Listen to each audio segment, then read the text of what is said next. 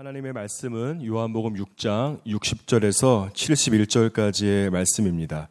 저와 여러분이 한 절씩 교독하도록 하겠습니다. 제가 먼저 읽겠습니다. 제자 중 여럿이 듣고 말하되 이 말씀은 어렵도다. 누가 들을 수 있느냐 한데 예수께서 스스로 제자들이 이 말씀에 대하여 수근거리는 줄 아시고 이르시되 이 말이 너희에게 걸림이 되느냐. 그러면 너희는 인자가 이전에 있던 곳으로 올라가는 것을 본다면 어떻게 하겠느냐? 살리는 것은 영이니 육은 무익하니라. 내가 너희에게 이른 말은 영이요 생명이라. 그러나 너희 중에 믿지 아니하는 자들이 있느니라 하시니 이는 예수께서 믿지 아니하는 자들이 누구며 자기를 팔자가 누구인지 처음부터 아심이러라. 또 이르시되 그러므로 전에 너희에게 말하기를 내 아버지께서 오게 하여 주지 아니하시면 누구든지 내게 올 수 없다 하였노라 하시니라. 그때부터 그의 제자 중에서 많은 사람이 떠나가고 다시 그와 함께 다니지 아니하더라. 예수께서 열두 제자에게 이르시되 너희도 가려느냐? 시몬 베드로가 대답하되 주여 영생의 말씀이 주께 있사오니 우리가 누구에게로 가오리이까? 우리가 주는 하나님의 거룩한 자이신 줄 믿고 알았사옵나이다. 예수께서 대답하시되 내가 너희 열두를 택하지 아니하였느냐? 그러나 너희 중에 한 사람은 마귀니라 하시니 이 말씀은 가룟 시몬의 아들 유라를 가리키심이라. 그는 열둘 중에 하나로 예수를 팔 자러라. 아멘.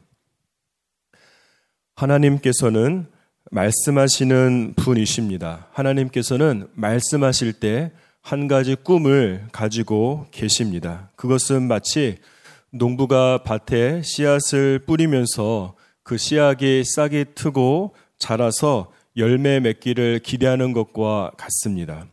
그것을 생각하면 농부는 가슴이 설렙니다.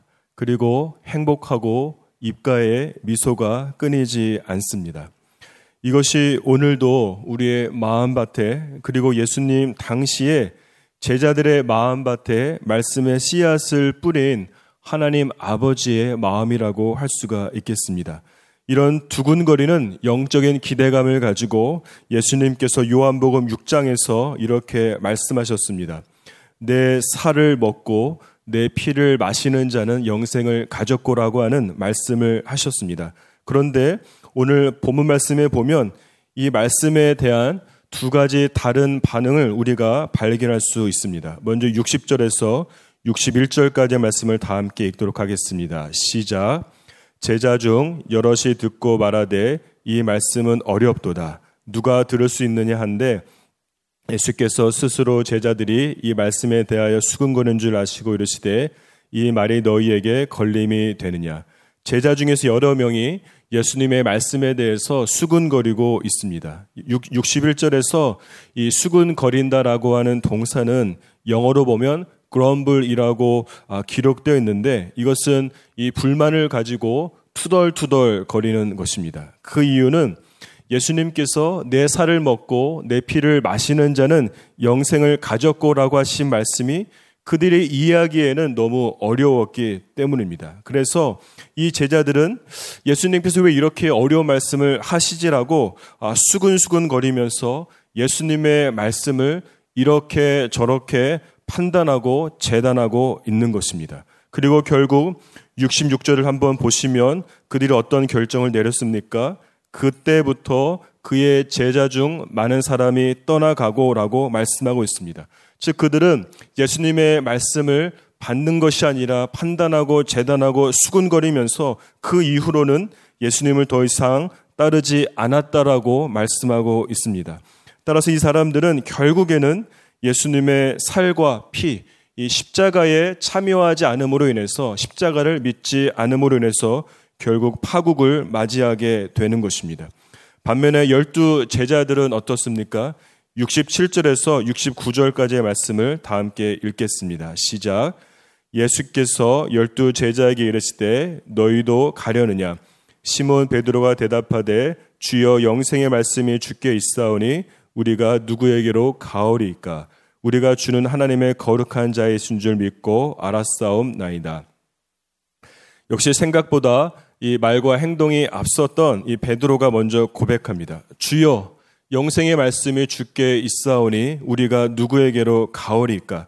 사실 이 베드로를 포함해서 열두 제자들이 이렇게 말하기는 했지만 그들이 이 예수님의 말씀을 100% 이해하지는 못했을 것입니다. 왜냐하면 예수님께서 십자가에 달려서 살이 찢기시고 피 흘려 돌아가실 때 그들 중 어느 누구도 십자가 곁에 예수님 곁에 있지 않았기 때문입니다. 그럼에도 불구하고 오늘 본문 말씀 68절에 보면 이 베드로를 포함해서 열두 제자들이 주여 영생의 말씀이 주께 있사오니 우리가 누구에게로 가오리까라고 고백하면서 이 내 살을 먹고 내 피를 마시는 자는 영생을 가졌고라는 가졌고라고 하는 말씀이 이해되지 않고 어렵다고 할지라도 그 말씀을 마음 안에 간직하고 계속해서 예수님을 따라가게 된 것을 우리가 볼 수 있습니다. 그 결과가 무엇인가 하면 우리가 복음서를 보면 알 수 있듯이 이 열두 제자들은 예수님께서 십자가에 달려 돌아가실 때에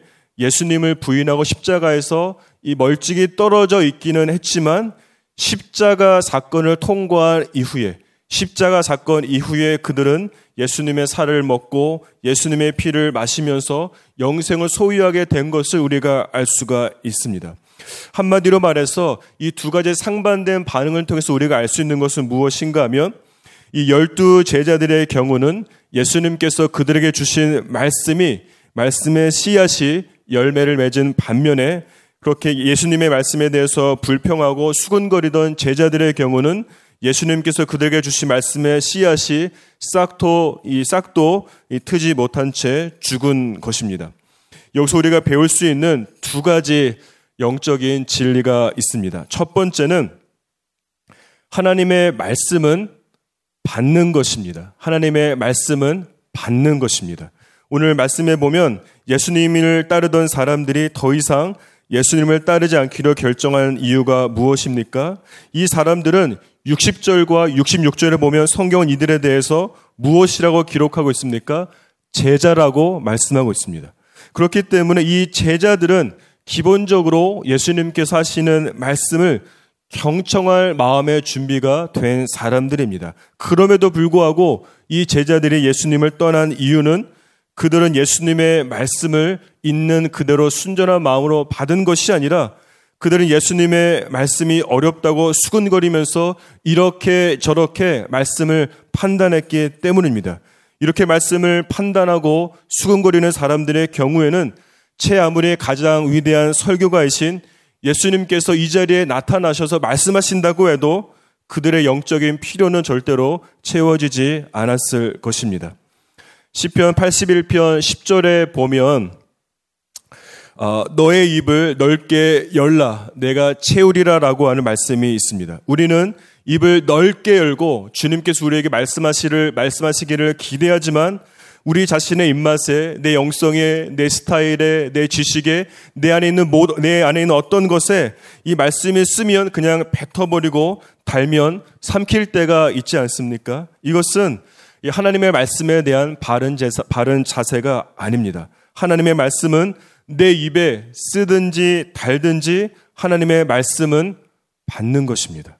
그리고 하나님의 말씀은 내 생각으로, 내 경험으로, 내 지식의 수준으로 이해할 수 없다고 할지라도 함부로 판단해서는 안 됩니다. 하나님의 말씀은 있는 그대로 받는 것입니다. 한 신학생이 신학교에 다닐 때에 이 친구들과 함께 설교를 배우기 위해서 이 설교로 유명한 교회를 방문했습니다. 그런데 이 가 보니까 가는 날이 장날이라고 그 유명한 설교자는 아, 부재 중이었고 아, 다른 목사님이 설교를 하게 되었습니다.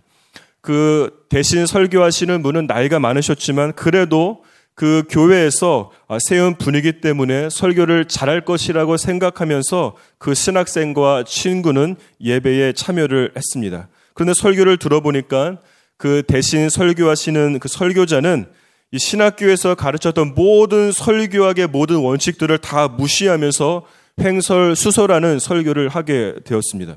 그래서 이 신학생은 이 설교를 처음부터 끝까지 들으면서 너무 이 화가 나서 그 설교자가 무엇을 잘못했는지 머릿속으로 하나하나 따지고 재단하고 판단하면서 비난하면서 그 말씀을 들었습니다. 그래서 설교가 끝나자마자 이 신학생은 이 정말 형편없는 설교를 같이 온 이 친구들과 아, 그야말로 이 뒷담화를 하기 위해서 옆에 있는 친구를 아, 바라보았는데 그 사람은 눈물을 흘리고 있었습니다. 그리고 이렇게 말했습니다. 그분은 오늘 이 설교자는 오늘 내가 들어야 할 말을 정확히 설교를 통해서 말씀하셨어라고 하는 이런, 이런 말을 친구가 하고 있는 것이죠. 이 경험을 통해서 그 신학생이 배운 것은 이것입니다. 자신은 설교를 비판하기 위해서 온 사람이고 그 친구는 설교를 통해서 하나님의 말씀을 받기 위해서 온 사람이라고 하는 사실입니다. 그래서 비록 설교가 여러모로 부족하다고 하더라도 성령 하나님께서 설교자 입술을 통해서 그 친구의 마음을 터치한 것입니다. 그리고 더 놀라운 것은 무엇인가 하면 그 눈물을 흘린 친구가 오늘 설교에 어, 설교자의 이런 이런 이런 말에서 은혜를 받았어라고 이 말을 해서 설교자의 실제 원고를 확인해 보면 그 원고에는 그 사람이 은혜 받았다라고 하는 그 말씀이 그 대목이 없다는 사실입니다. 여러분 이것은 무엇을 의미합니까? 설교자가 믿음으로 설교를 하고 청중이 하나님의 말씀을 순전한 마음으로 받을 때에는 설교자와 청중 사이에 성령 하나님께서 역사하셔서 청중이 꼭 들어야 할 것을 듣고 보아야 할 것을 볼 수 있도록 성령께서 설교자의 말을 각색한다라고 하는 것입니다. 이것은 성령의 각색이 이 설교자와 청중 사이에 일어난다라고 하는 것입니다. 따라서 사랑한 여러분, 하나님의 말씀이 선포될 때에 이런 저런 자신의 스타일과 생각과 경험 때문에 재단하고 비판하고 아, 비난하는 것이 아니라 주의 말씀을 받으십시오. 그때에 성령께서 설교자의 말, 말을 각색하셔서 여러분이 들어야 할 것들을 듣고 보게, 보아야 할 것들을 보게 하는 일들이 일어날 것입니다. 그런 일들이 오늘 이 시간에 일어나기를 주님의 이름으로 축복합니다. 둘째로 하나님의 말씀은 하나님의 시간에 그 열매를 맺는다고 하는 것입니다.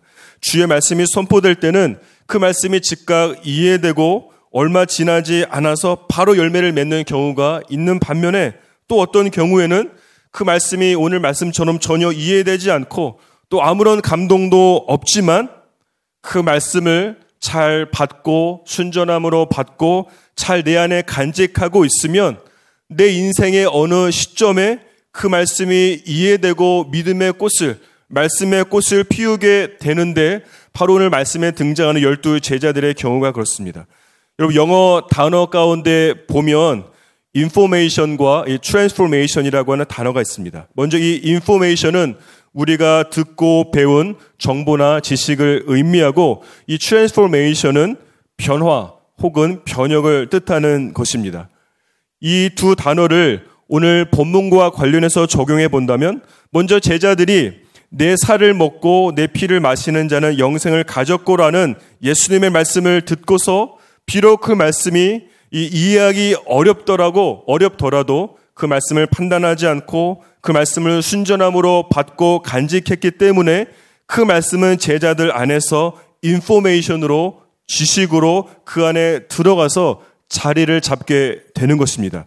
하지만 제자들이 예수님의 십자가의 사건을 경험한 이후에 성령 하나님께서 하나님께서 그 말씀을 제자들에게 다시 생각나게 하시고 그 어렵던 말씀을 이해시켜 주시면서 그 말씀으로 제자들에게 말씀을 하신 겁니다. 그러면 제자들은 아, 그때 예수님께서 말씀하신 내 살과 내 피가 예수님께서 십자가에서 찢기신 살이고 예수님께서 십자가에서 흘리신 피라고 하는 것을 깨닫게 되는 것입니다. 그러므로 이 제자들은 이런 이 인포메이션에서 transformation으로 변화되어지는 과정을 통해서 예수님의 살을 먹고 예수님의 피를 마심으로써 영원한 생명을 소유하게 되는 것입니다.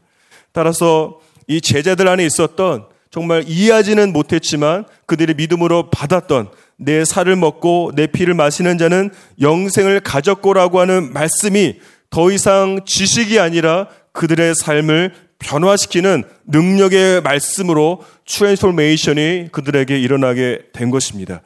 사랑하는 여러분, 주님께서는 우리 안에 과거에도 그렇고 현재에도 그리고 미래에도 쉬지 않으시고 계속해서 이 시간에도 여러분의 삶 가운데 말씀의 씨앗을 뿌리고 계신다라고 믿습니다. 그리고 이 하나님께서는 이 주님의 완벽한 지혜와 계획으로 우리에게 필요하다고 생각하시는 우리 인생의 어느 시점에 주님께서 뿌린 그 말씀을 생각나게 하시는 것입니다.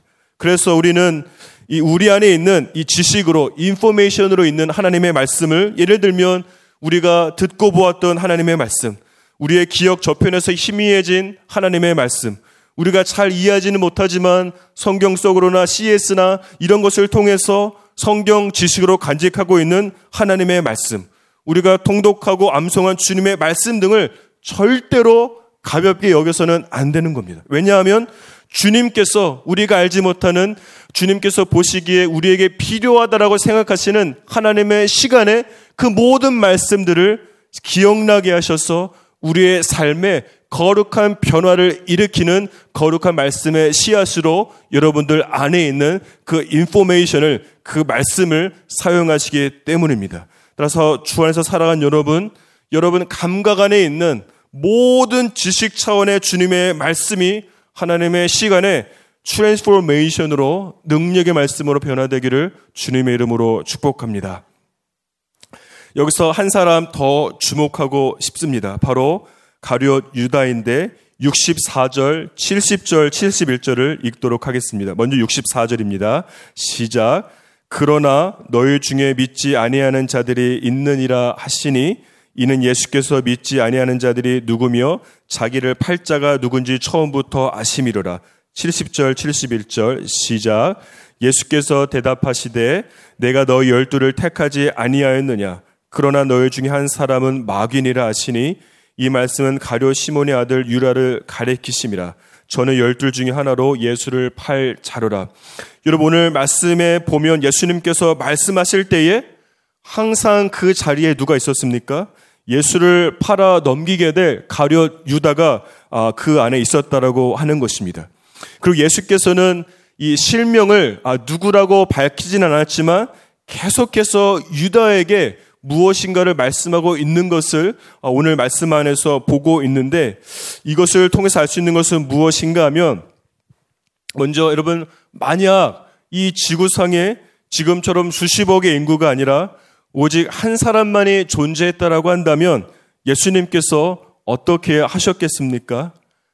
이 지구상에 오직 한 사람이 한 사람만 존재했다고 하더라도 예수님께서는 이 땅에 오셔서 십자가에서 그 한 사람만을 위해서 죽었을 것입니다. 그런데 만약 여러분 그 지구상에 남아있는 그 한 사람이 가룟 유다라고 한다면 예수님께서 어떻게 하셨겠습니까? 만약 여러분이 예수님이라면 이 땅 가운데 오셨겠습니까? 여러분 예수께서는 자기를 팔자며 또 마귀라고 성경에서 말씀하고 있는 그런 유다를 위해서더라도 그 한 사람이 유다라고 할지라도 이 땅에 오셔서 십자가에 죽으셨을 것입니다. 그렇기 때문에 예수께서 말씀하실 때에는 늘 유다를 그 자리에 초청하면서 그를 배제하지 않고 그의 이름을 말하진 않지만 계속해서 예수께서 그에게 말씀하시고 그를 포기하지 않으시고 그가 돌아오기를 계속해서 바라는 것이 예수님의 마음이 아니겠습니까? 따라서 오늘 예수께서 오늘 본문 말씀이 기록된 요한복음 6장에서 자신의 살과 피를 먹고 마셔서 영생을 얻으라고 계속해서 말씀하실 때에는 다른 사람도 다른 사람이지만 예수님의 마음 안에는 항상 이 가룟 유다가 이 마음에 걸리고 더 클로즈업 되었을 것입니다. 따라서 이 70절에서 너희 중에 한 사람은 마귀다라고 주께서 말씀하신 것은 예수께서 유다를 그냥 포기해버리고 너는 나를 팔자기 때문에 아, 정죄하는 것이 아니라 유다로 하여금 말씀을 통해서 회개하고 변화되어서 어떻게 해서든지 주님께 돌아오라고 말씀하시는 예수님의 사랑의 메시지라고 할 수가 있겠습니다. 하지만 우리가 아는 것처럼 결국 유다는 성경에 기록된 것처럼 이 자살이라고 하는 비참한 최후를 맞이하게 되었는데 여러분 그 이유가 무엇이 무엇이었겠습니까? 예수께서 계속해서 말씀을 그의, 그의 심령 가운데 뿌리셨음에도 불구하고 그가 최후를 맞은 것은 이유가 무엇이겠습니까? 그 이유는 가론 유다는 자신의 마음을 계속해서 노크하는 예수님의 말씀을 받지 않고 계속적으로 그 말씀을 그냥 쳐냈기 때문입니다. 그래서 유다는 그 마음 안에 영적인 공백이 생기게 된 것인데 여러분 사실 인간의 마음은 그 어떤 경우에도 그 어떤 순간에도 공백 상태로 있을 수가 없는 겁니다. 하나님의 말씀이 내 안에 있든지 아니면 죄가 있든지 두 가지 경우 중에 하나입니다. 따라서 이 가련 유다가 계속해서 그에게 말씀하시는 주의 말씀을 쳐냈을 때에는 이 자기의 마음의 영적인 공백을 주의 말씀이 아니라 이 재물에 대한 유혹과 탐심과 죄로 채우게 된 것이죠. 따라서 유다는 자기 안에 있는 욕심이 잉태하여 죄를 낳고 죄가 장성하여 사망을 낳게 된 경우가 바로 이 경우라고 할 수가 있겠습니다. 사랑하는 여러분, 주님께서 여러분에게 계속적으로 말씀하시는 것이 있습니까? 그 말씀을 쳐내지 마시고 그 말씀을 있는 그대로 받으셔서 그 말씀에 꽃이 피기를 주님의 이름으로 축복합니다. 마지막으로 63절을 다 함께 읽겠습니다. 시작. 살리는 것은 영이니 영은 무익하니라. 내가 너에게 이른 말이 영이요 생명이니라. 여러분 창세기 2장에 보면 여호와 하나님이 땅의 흙으로 사람을 지으시고 생기를 그 코에 불어 넣으시는 사람의 생명이 되었다라고 말씀하고 있습니다. 이 말씀을 띄워주시고 여러분 여기서 우리는 주님께서 인간을 창조하실 때에는 다른 피조물들과는 달리 두 단계의 과정을 거치고 있다고 하는 것에 주목해야만 됩니다. 첫째로 하나님께서는 땅에서 흙을 취해서 사람의 외형을 만드십니다. 두 번째로는 하나님께서 그 인간의 코에 생기를 불어 넣는 단계가 있는 겁니다. 그리고 인간의 이 하나님의 생기가 그의 코에 들어가는 그 때에만 인간은 생명, 즉 온전한 인간이 아, 되는 것을 볼 수가 있는 것입니다. 따라서 여러분 인간의 코에 들어간 생기가 무엇인가 하면 성령을 의미하는 것이고 여러분 인간이 그냥 외형만 인간이 아니라 성경에서 말하는 온전한 사람으로 살아나기 위해서는 온전한 사람이 되기 위해서는 우리의 코에, 우리의 마음 안에, 우리 안에 무엇이 들어와야 됩니까? 성령이 들어올 때에만 주님께서 의도하신 온전한 인간이 될 수가 있는 겁니다. 이런 의미에서 오늘 본문 말씀 63절은 사람을 살리는 것은 사람을 사람이 되게 하는 것은 성령이라라고 오늘 말씀에서 말씀하고 있는 것입니다. 사랑하는 여러분, 여러분은 어떤 사람입니까? 성령이 없는 외형만 사람인 그런 사람입니까? 혹은 성령은 있지만 그와는 무관한 삶을 살아가기 때문에 빈 껍데기 인생을 살고 있지는 않습니까? 여러분, 성령을 사모하십시오. 성령으로 충만하십시오. 그리고 여러분 그 성령 여러분 가운데 들어갔을 때 성령의 통제를 받고 성령의 주관하심을 받을 때에만 성령이 내 안에 들어와서 여러분을 살리고 여러분을 주님께서 원하시는 주님께서 의도하신 온전한 인간으로 인간으로 만들어 가실 것입니다. 그 성령을 삼원의 일들이 여러분들 가운데 있기를 주님의 이름으로 축복합니다. 제가 기도하겠습니다. 하나님 아버지 감사합니다. 오늘도 주님께서 우리를 불러주시고 우리에게 말씀하셔서 감사합니다.